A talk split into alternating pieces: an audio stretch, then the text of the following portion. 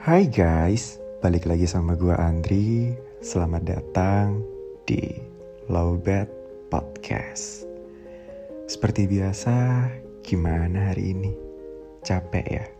Sini, duduk dulu. Ambil posisi ternyaman kalian. Yang ngerokok, dinyalain rokoknya. Yang ngopi, dinikmati kopinya. Di episode kali ini kita kedatangan seorang wanita hebat dan pemberani asal Bandung yang stay di Kediri nih. Steffi namanya. Malam ini Kak Steffi bakal menumpahkan semua emosinya yang sudah terpendam sekian lama tentang bagaimana pahitnya menjalani hidup di bawah tekanan batin akibat keluarga Brokenhome secara blak-blakan. Menurut gue pribadi, ini adalah salah satu episode dari Low Batt Podcast yang terpanjang dan paling emosional. By the way, di episode ini sama sekali gak ada pihak yang dirugikan ya guys. Karena episode ini sudah mendapat persetujuan juga dari Kak Steffi-nya langsung untuk dipublikasikan. Langsung aja kali ya, tanpa panjang lebar lagi, this is Bom Waktu. Hai, nama aku Steffi Krisais. Jadi di Low Batt Podcast ini, aku mau bercerita tentang Brokenhome. Ya, kenapa sih kok Brokenhome ya? Ini cerita yang sekarang yang aku alamin. Ya, sampai detik ini aku juga mengalamin. Ya, kalau misalnya ditanya, dari kapan sih ngerasainnya? Dia dari kecil. Ngerasainnya cuma aku kayak waktu kecil tuh kayak gak tahu apa-apa. Dan aku ngerasanya tuh, aku ada feeling ngerasanya tuh SMP gitu, tapi bener-bener ketika aku belum ngerasain tuh awal SMA tuh aku udah mulai ngerasain. Aku ngeliat tiap hari orang tua aku berantem tuh aku udah feeling kayak udah ngeliatnya kok kayak anak Brokenhome ya gitu, padahal aku nggak tahu sebenarnya anak Brokenhome tuh kayak gimana, tapi taunya ya ini ngerasainnya ya kalau udah dewasa ini umur udah mau 23 ngerasainnya tuh wow, the best. Oke, aku langsung cerita ya guys. Tadi udah cerita ya. Apa? Jadi aku bakal cerita dari awal pernikahannya kedua orang tuaku. Itu pernikahan mereka tuh sebenarnya udah nggak sehat. Dari awal sampai detik ini tuh dia pernikahan mereka tuh gak sehat, kacau, berantakan lah intinya tuh. Wes kalau katanya orang Jawa tuh wes gak karuan, wes berantakannya tuh wes gak karuan. Dan apa ya, berusaha untuk diperbaikin sampai detik ini pun juga gak bakalan bisa gitu loh. Gitu. Karena kenapa? Kalau pasti kalian tanya kenapa sih kok bisa gak sehat? Iya. Karena dari ayahku sendiri, pertama nggak ada keterbukaan. Dari awal pernikahan sampai detik ini pun nggak ada keterbukaan atau ada sesuatu yang jujur gitu loh, maksudnya kayak nggak pernah jujur ke mamaku kayak soal gaji, terus soal apa pekerjaan kayak gitu tuh ayahku tuh nggak pernah jujur. Dan dari awal pernikahan tuh ayahku tuh udah main cewek, udah sering selingkuh. Bahkan sampai detik ini. Kalau sekarang sih aku nggak tahu ya ayahku masih berhubungan atau enggak sama pelakor itu. Ya nanti ini ada ceritanya nanti. Jadi dari awal pernikahan tuh kayak gitu, udah selingkuh, udah bolak-balik ketahuan gitu. Cuma mungkin mamaku nggak tahu, maksudnya kayak nggak ketemu siapa orang ketiga ini, siapa pelakornya kayak gitu. Terus ya udah akhirnya lambat laun berjalan sampai aku gede, sampai aku setua ini. Dan aku awal SMA tuh aku baru diceritain semua ke mamaku bangsatnya ayahku tuh kayak gimana. Dan memang jujur ayahku tuh tipe laki-laki yang gak bertanggung jawab. Dari awal nikah sampai detik ini pun sama sekali dia nggak pernah ngasih uang ke mamaku untuk bulanan. Jadi kayak untuk makan, untuk masak, untuk belanja masakan, makanan tuh nggak pernah. Jadi dulu tuh kan ayahku tuh kerjanya tuh salesman dan gajinya dulu tuh lumayan gede tuh. Dan akhirnya dia, karena ya jujur sih ayahku tuh orangnya pinter ya, cerdas lah dia tuh, akhirnya dia naik pangkat jadi supervisor kalau nggak salah. Nah itu bener-bener gajinya udah berapa ya dulu tuh, tahun 94-95 itu 10 juta tuh gajinya udah gede banget, dan itu dapat mobil dari perusahaan. Nah dari situlah aku udah nggak pernah jujur, nggak pernah ngasih duit juga. Ngasih duit itu cuma 10.000 buat makan. Bayangin, aku nggak bisa bayangin ya mamaku tuh hidup tuh bener-bener kayak, wih, kalau orang Jawa bilang tuh soro, susah banget. Jadi mamaku tuh kayak nahan lapar tuh minum kopi terus. Bayangin, aku nggak tahu ya kenapa kok masih ada cowok yang pemikirannya seperti itu. Bahkan hati sama logikanya dia tuh nggak, sama sekali nggak berfungsi. Ya itu udah masa lalu sih. Ya udahlah. Itu cerita lama juga yang apa yang mamaku alamin. Cuma ketika mamaku cerita itu, dari situlah aku tumbuh rasa benci dan dengki kepada ayahku. Dari situ aku udah mulai ngerasa kepahitan. Aku udah bener-bener ngeliat tuh, anjir, lo tuh cowok tapi nggak ada tanggung jawabnya sama sekali gitu loh. Pernah suatu seketika tuh, ini masih zaman-zamannya aku SMA ya, mungkin ayahku tuh nerima karmanya ya. Jadi kayak dia tuh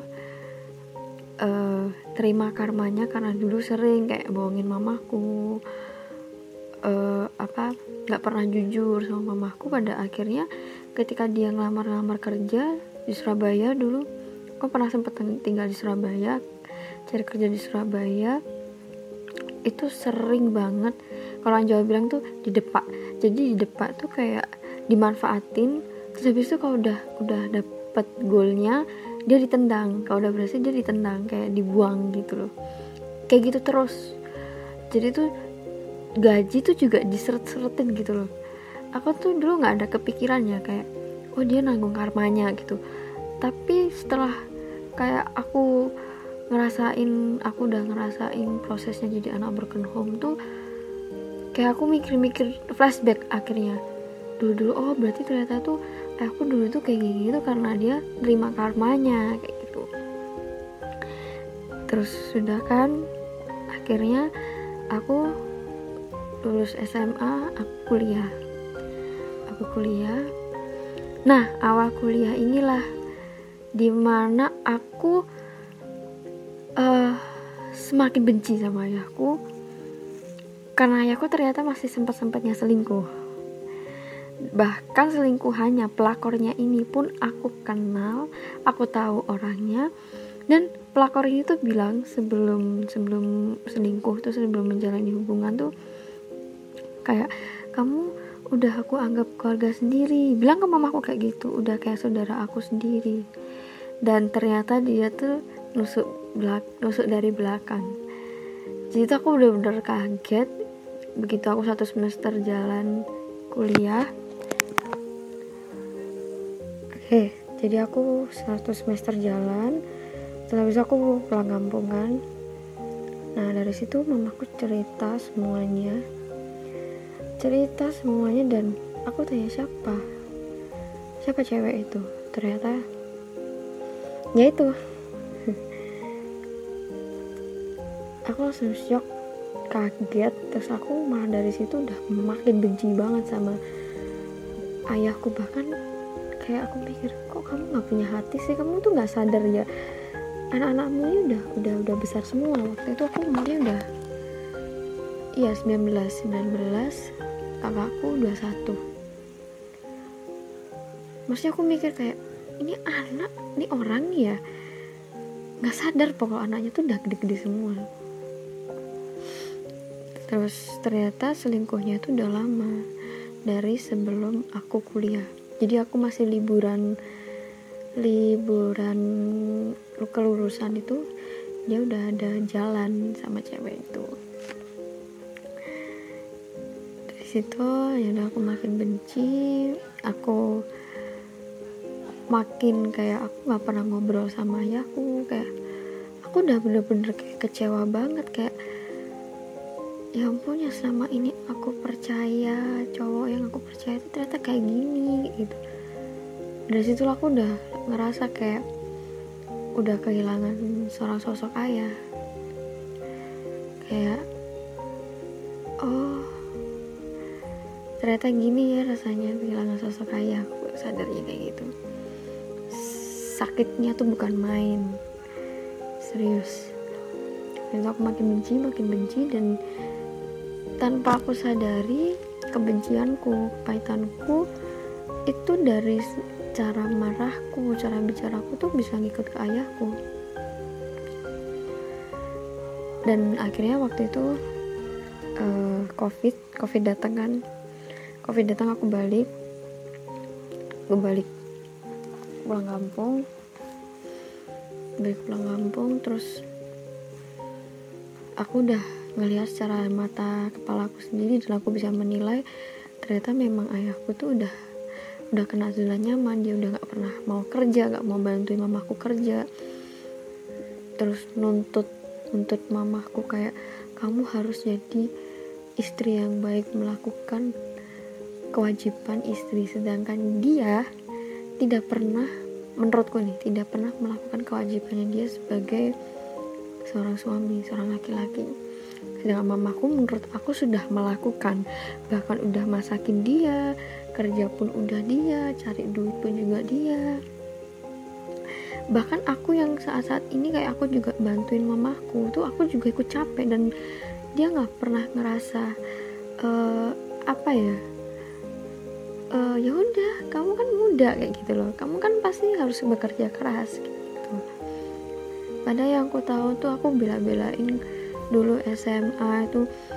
Dulu kan Surabaya kan kalau SMA negeri, SMK negeri itu kan SPP-nya gratis. Aku udah berusahain itu, karena selama aku SMP SPP-ku tuh jarang banget kebayar.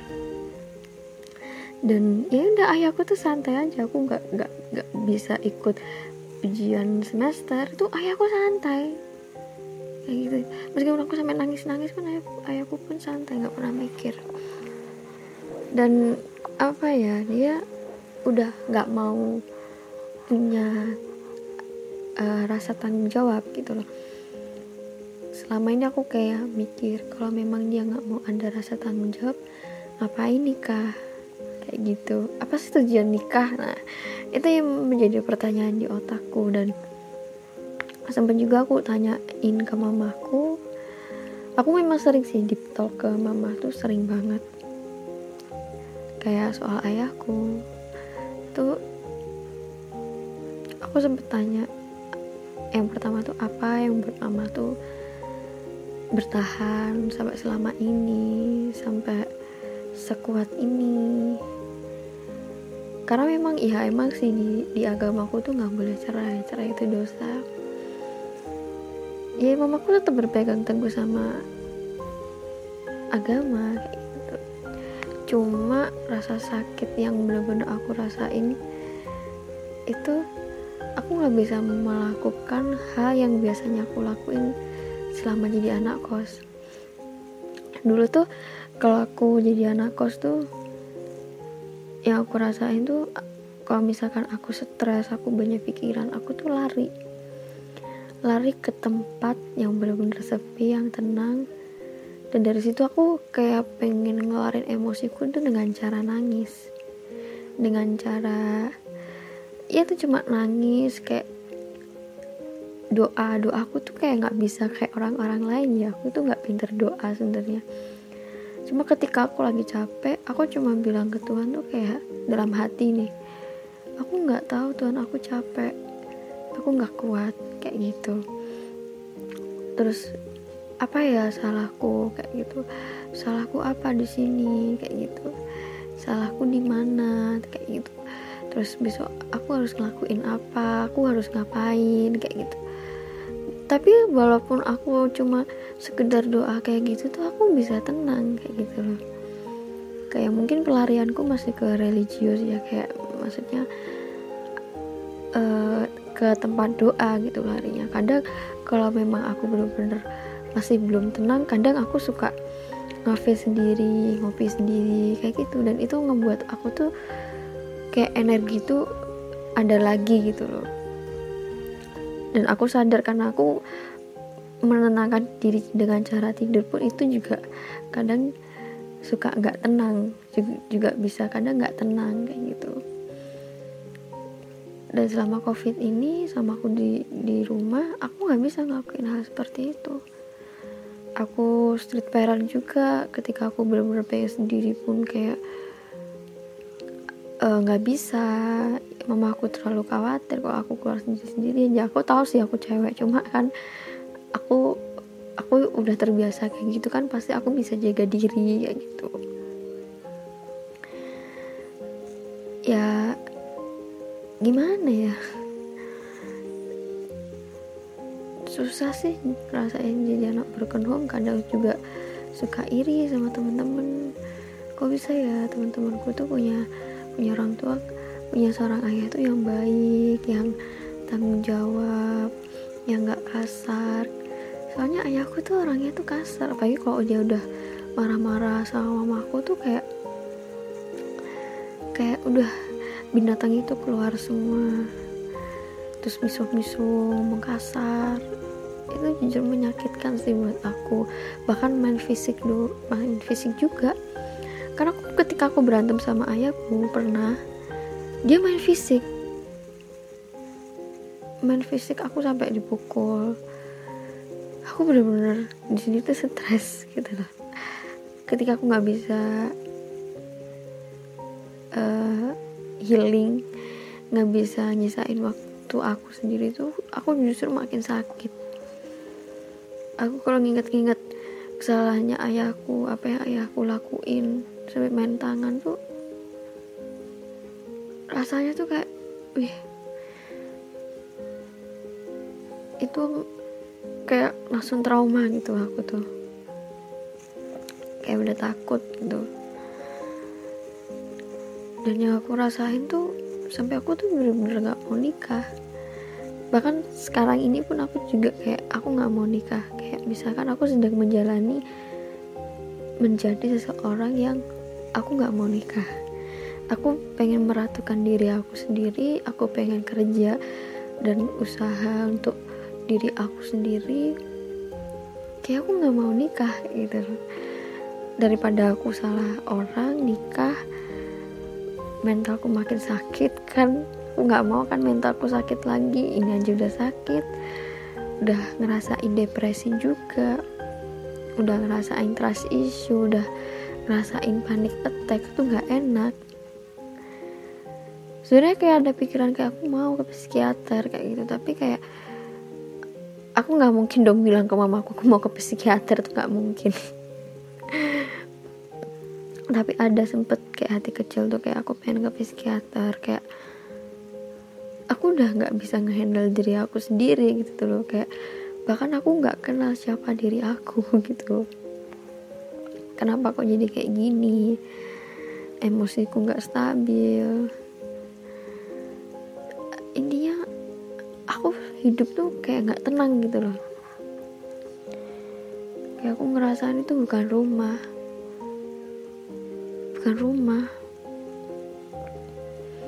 Itu tuh kayak apa ya rasanya tuh, nggak bisa dijelasin. Kalau jadi anak brokenhome tuh dibilang punya rumah, punya keluarga utuh, tapi rumahnya hancur kayak gitu tuh loh.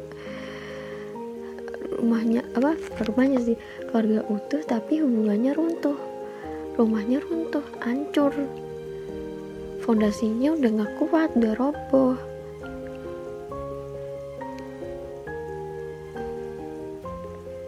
Sampai di suatu titik aku juga sama mamaku tuh kayak mungkin udah gak kuat ya, karena mamaku juga udah ngerasain depresi, udah gelisah, juga udah takut ketemu ayahku. Akhirnya mamaku cerita ke temannya mamaku, karena ya ingat penitanya temannya mamaku tuh kayak punya talenta. Maksudnya talenta itu kayak punya gimana ya, talentanya tuh kayak dia tuh indigo dari lahir. Terus akhirnya yaudah cerita. Habis itu seminggu kemudian temannya mamaku minta fotonya mamaku sama ayahku, aku kirim. Dan pendeta itu juga bilang kalau kalau sebenarnya ayahku sama mamaku itu sebenarnya nggak jodoh tapi dipaksain. Dari situ aku kayak, wih, bisa ya sebenarnya nggak jodoh tapi dipaksain. Terus aku tanya ke mamaku, kok bisa? Ini benar nggak omongan pendeta ini? Aku tanya gitu ke mamaku. Aku cuma bilang iya benar kayak gitu. Iya benar. Kok bisa? Apa? Kenapa mama kok bisa tahu kalau itu benar? Ya karena dari kedua pihak orang tua masing-masing tuh juga nggak setuju. Terus tapi mamaku orangnya nekat gitu loh, kayak merasa oh ini jodohku kayak gitu. Terus ya udah ternyata oke baiklah, aku kayak mulai memahami, berarti ya emang ini mamahku yang salah pilih. Dan akhirnya aku tahu kenapa mamahku nggak mau cerai ya karena mamahku pengen bertanggung jawab atas pilihannya dia. Terus ketika itu pendetanya temannya mamaku tuh bilang, masih belum. Dia masih bilang kayak gitu. Terus habis itu udah kan akhirnya seminggu kemudian aku dipertemukan sama mamaku. Aku sama mamaku dipertemukan sama pendeta itu. Karena cerita. Terus akhirnya ketika aku dikasih waktu untuk ngomong kayak gitu, gimana ya, sebenarnya aku tipe orang yang anti banget ya, nangis di depan orang tuh anti banget. Tapi nggak tahu di saat itu aku udah bener nggak kuat. Kayak aku tuh sebenarnya itu mau ngomong ya, dari omonganku ini kayak mau keluar omongan, aku tuh capek, aku tuh nggak kuat, aku nyerah, aku pengen nyerah kayak gitu. Aku nggak tahu harus ngapain, aku nggak kuat ya, ada di keluarga ini kayak gitu, aku intinya nggak kuat gitu. Tapi yang kalau dari omonganku tuh malah ya aku tuh butuh waktu sendiri sebenarnya kayak gitu. Tapi kayak pendetanya tuh tahu apa yang ada di pikiran sama hatiku tuh, kayak sebenarnya tuh aku tuh capek gitu loh, kayak aku tuh udah ngangkat beban bertonton, tapi aku nggak mau menaruh ke orang lain. Aku pendem sendiri, apa-apa tuh kayak aku pendem. Setiap kali aku mau cerita tuh ke orang tuh kayak aku mikir orang ini tuh bakalan ember nggak, bakalan bisa ngertiin nggak kayak gitu. Karena kita nggak tahu ya hati manusia tuh gimana gitu. Kadang ada yang kelihatannya iya baik-baik aja, tapi ketika kita buat kesalahan itu malah justru dikeluar-keluarin gitu. Kita kan nggak tahu hati setiap orang tuh gimana. Karena aku justru sering aku pendem sendiri kayak. Tapi ketika aku udah nggak kuat pendem, kayak aku tuh langsung emosiku tuh udah kelewatan batas lah.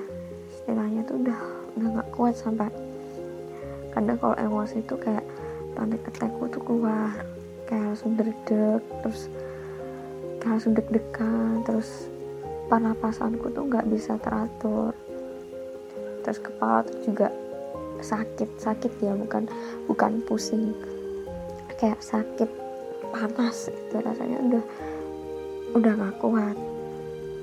Sampai setiap kali saudaraku melihat aku, padahal dulu badanku tuh stabil ya, maksudnya kayak berat badanku tuh stabil, badanku tuh juga kelihatan berisi sebelum COVID itu. Tapi begitu di sini tuh kayak makin hari tuh kayak saudaraku ngeliat tuh kayak kok kamu makin kurus sih, kurusmu tuh nggak wajar kayak gitu. Aku langsung kayak, ya ada senengnya sih ya, dulu kan aku kayak pengen kurus gitu kan, tapi kok dibilang kurusnya nggak wajar tuh kayak, hah, emang aku sekurus itu? Kayak bahkan tanteku sendiri ya, kakaknya ayahku tuh kayak ngeliat, kamu tuh kok kurus sih, kamu mikir apa, sampai kayak gitu. Ini bukan body shaming ya, cuma kayak keluargaku tuh terheran-heran sama aku, kayak ngeliat aku, kamu kok kurus sih, kayak kamu tuh mikir apa, kayak gitu, kayak kok kamu tuh makin hari makin aku lihat tuh kayak makin kurus, kamu tuh mikir apa, kayak gitu, apa yang kamu pikirin, kamu kenapa kok sering overthinking, kamu pasti sering overthinking gitu. Memang sih sebelum aku ketemu sama pendeta itu kayak aku sering overthinking, sering mikir banyak hal yang benar-benar aku takutkan kayak gitu.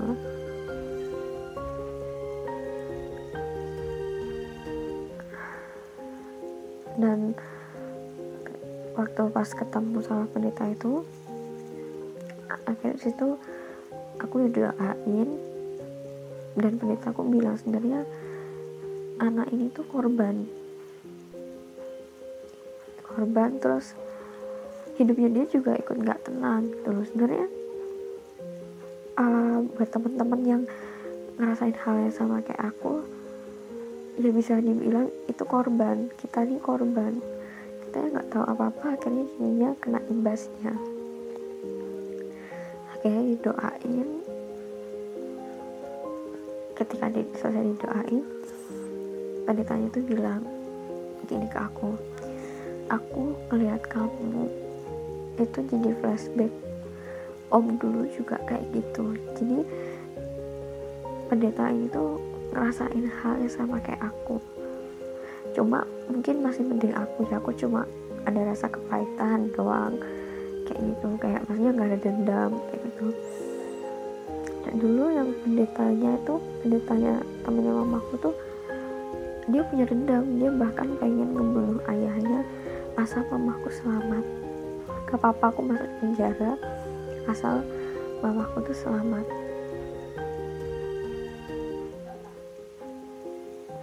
Dan dari situ aku, ketika aku denger pendeta itu bilang kayak gitu, kayak ngerasa, oh ternyata aku gak sendiri kayak gitu, ternyata ada orang yang sama yang ngalamin aku, sama yang merasakan apa yang aku rasain. Jadi tuh dari situ tuh aku benar-benar nyaman, kayak oh ternyata ada gitu, ternyata aku nggak sendiri. Dan lagi pendeta aku bilang, kalau mau hidupmu tenang, tentram, itu dia bilang, maafin ayahmu, ikhlaskan apa yang ayahmu telah lakuin ke kamu, ampuni ayahmu. Jadi 3M, mengampuni, memaafkan, mengikhlaskan. Dari situ aku kayak dengarnya tuh kayak, aku mikir kayak, Tuhan, apa aku bisa, dalam hati itu, aku bisa nggak kira-kira mengikhlaskan semuanya kayak gitu, kayak memaafkan dan melepaskan rasa kepahitanku terhadap ayahku, kira-kira aku bisa nggak? Karena aku ini manusia, kuasa aku tuh apa yang aku lakuin tuh benar-benar terbatas kayak gitu. Terus ketika setelah ketemu pendeta itu, aku lega banget, gak banget sih, kayak lega gitu. Cuma kayak dalam hati kecil tuh kayak masih ada secercah keinginan untuk aku gak mau nikah, aku gak mau punya pacar. Dan aku juga waktu pas ketemu pendetanya itu aku bilang aku gak mau nikah. Pendeta itu bilang gak semuanya cowok seperti itu. Ya banyak sih cowok yang bilang gak semua cowok semuanya seperti itu. Ya aku percaya sih, pasti ada 1-2 orang yang cowok yang benar-benar setia dan tulus, gak kasar, itu pasti ada. Cuma kayak masih dalam hati tuh kayak aku gak mau nikah, gak mau pacaran gitu. Bukan berarti aku gak mau nikah terus aku jadi ke pelangi gitu, enggak. Ya aku tetap normal, cuma kayak aku memutuskan tuh kayak aku pengen jadi cewek independen. Aku gak mau nikah, aku pengen kerja keras, aku cuma pengen meratukan diri aku sendiri, aku cuma pengen usaha untuk diri aku sendiri kayak gitu. Dan setelah ketemu sama penitanya tuh kayak hari demi hari aku jalanin tuh kayak kosong sampai detik ini ya. Aku ngerasain tuh kayak kosong. Ya sempet kayak mikir, overthinking pernah, tapi kayak gak separah dulu. Kayak mikir kuliahku gimana, kedepannya gimana, usahanya mamaku gimana, kayak banyak dipikirin. Tapi yang aku rasain tuh kayak cuma kosong, hampa, bener-bener kosong. Kayak apa ya, dibilang seneng juga enggak, dibilang sedih juga enggak gitu loh. Jadi kayak bener-bener kosong, hampa gitu. Kayak aku selama ini tuh kayak dideketin cowok, misalkan ada cowok yang deketin tuh kayak aku biasa aja, kayak ya kayak aku tuh lebih cuek, terus kayak nggak mau peduli gitu loh. Ya udahlah, aku anggap teman kayak gitu. Jadi kayak bener-bener kosong banget gitu, nggak ada ruang buat ketika cowok deketin aku tuh kayak nggak ada ruang buat dia kayak gitu, nggak ada ruang dia untuk masuk. Kayak bener-bener hampa banget. Sampai sekarang pun aku juga kayak gini, kayak kosong, hampa kayak gitu.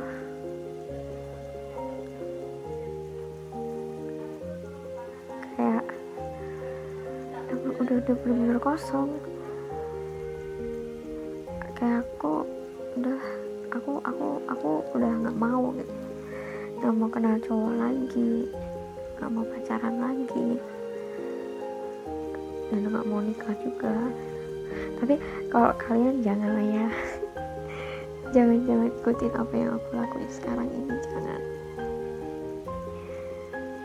Ya kalau masih pengen waktu sendiri gak apa-apa, tapi jangan sampai ada pemikiran gak mau nikah juga ya, jangan kayak aku. Walaupun sebenarnya aku dalam hati itu masih pengen gak mau nikah, tapi kalau semisal Tuhan nanti membelokkan rencanaku dan mengizinkan aku menikah, ya harapanku sih aku nggak mau dapet cowok yang kayak ayahku.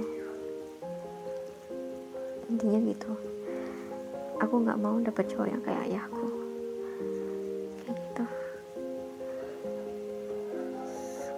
percintaan tuh mikirnya kayak gitu sih. Dan aku memang dulu ada pikiran juga kayak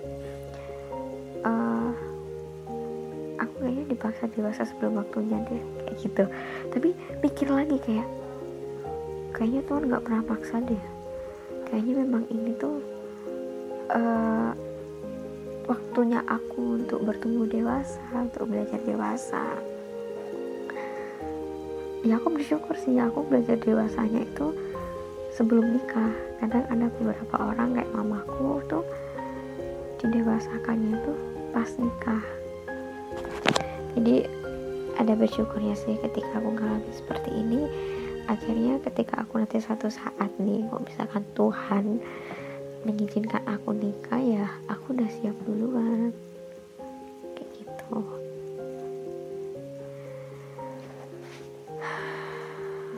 Ya nggak gampang sih yang broken home. Yang jelas mental ya, yang diserang tuh mental. Tapi nggak apa-apa kok. Di sini aku cerita tuh, cerita apa yang aku alamin tuh bukan karena aku pengen caper ke kalian atau ngejelek-jelekin keluargaku, buka aibku, enggak.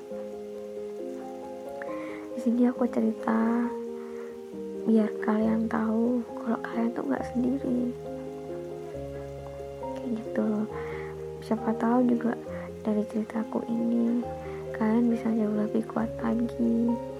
Aku tuh pengen melihat anak-anak broken home tuh kuat. Pasti kalian tuh pasti jadi orang sukses, aku yakin kok. Karena apa, gak mungkin Tuhan ngasah kalian itu mati-matian terus tiba-tiba gak jadi orang, gak mungkin.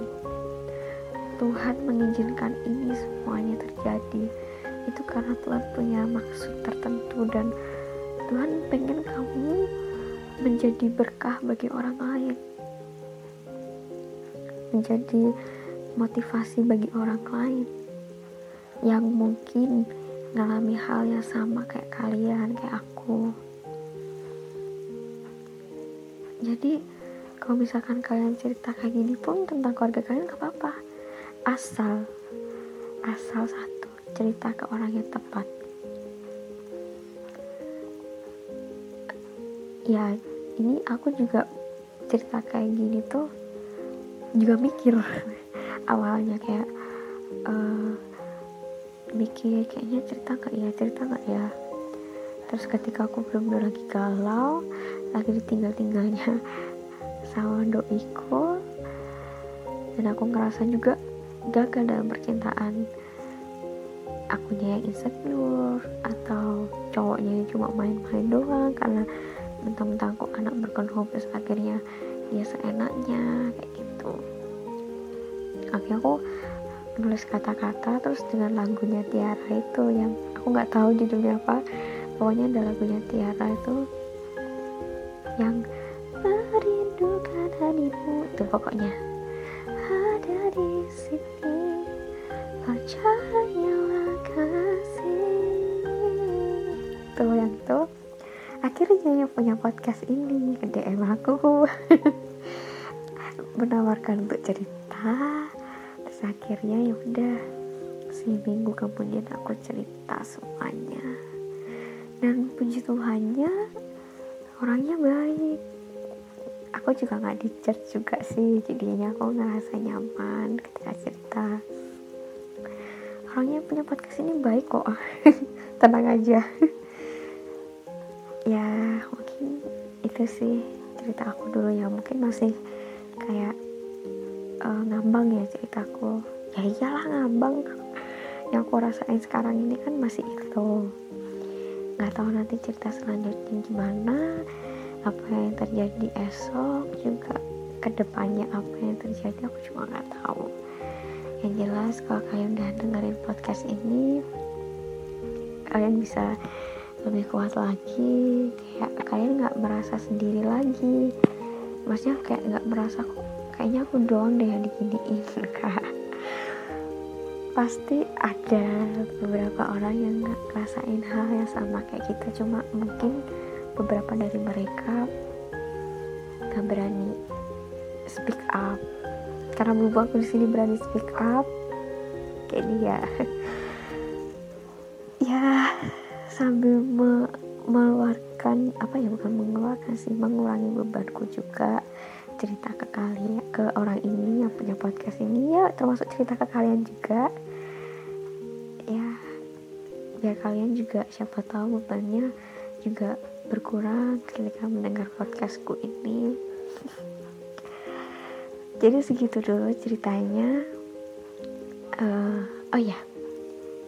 Semangat buat hari besok, semangat kerjanya juga, semangat juga menghadapi masalah dan tantangan di hari esok. Aku yakin pasti kalian kuat dan bisa melaluinya. Okay guys, thank you udah dengerin podcast ini, and God bless you. Jadi itu dia tadi serangkaian bom waktu yang meledak dari Kak Steffi guys. Bom waktu di sini maksudnya adalah mewakili emosi Kak Steffi yang sudah terpendam sekian lama dan baru bisa diutarakan melalui episode kita malam ini. Kenapa? Karena menurut gue manusia nggak beda jauh dengan bom waktu. Beruntung orang-orang yang bisa langsung mengutarakan unek-uneknya. Tapi beda cerita kan dengan orang-orang yang seperti Kak Steffi, hanya bisa menunggu momen yang pas untuk meledak atau mengutarakan semua unek-unek terpendamnya. Pesan gue malam ini cuma satu. Pertanyaan, are you okay? Untuk orang sabar itu sangat berarti buat mereka. Karena sejujurnya, orang sabar adalah manusia yang paling sering menelan kepahitan di hidup ini. Mereka cuma merasa gak punya tempat untuk sharing mengenai beban yang sedang ditanggungnya. Bukan semata-mata dengan sabar menerima semua pahitnya dunia tanpa merasa terbebani. Dari gua, mungkin itu dulu guys. Buat teman-teman lobet yang lain, gak bosan-bosan gua ingetin untuk sharing keluh kesah kalian yang gak bisa terlampiaskan ke sosmed gua yang tertera di deskripsi. Jangan lupa untuk follow dan nyalain lonceng notifikasi Low Batt Podcast supaya gak ketinggalan cerita-cerita berikutnya. Gua Andri pamit undur diri, sampai jumpa di episode berikutnya.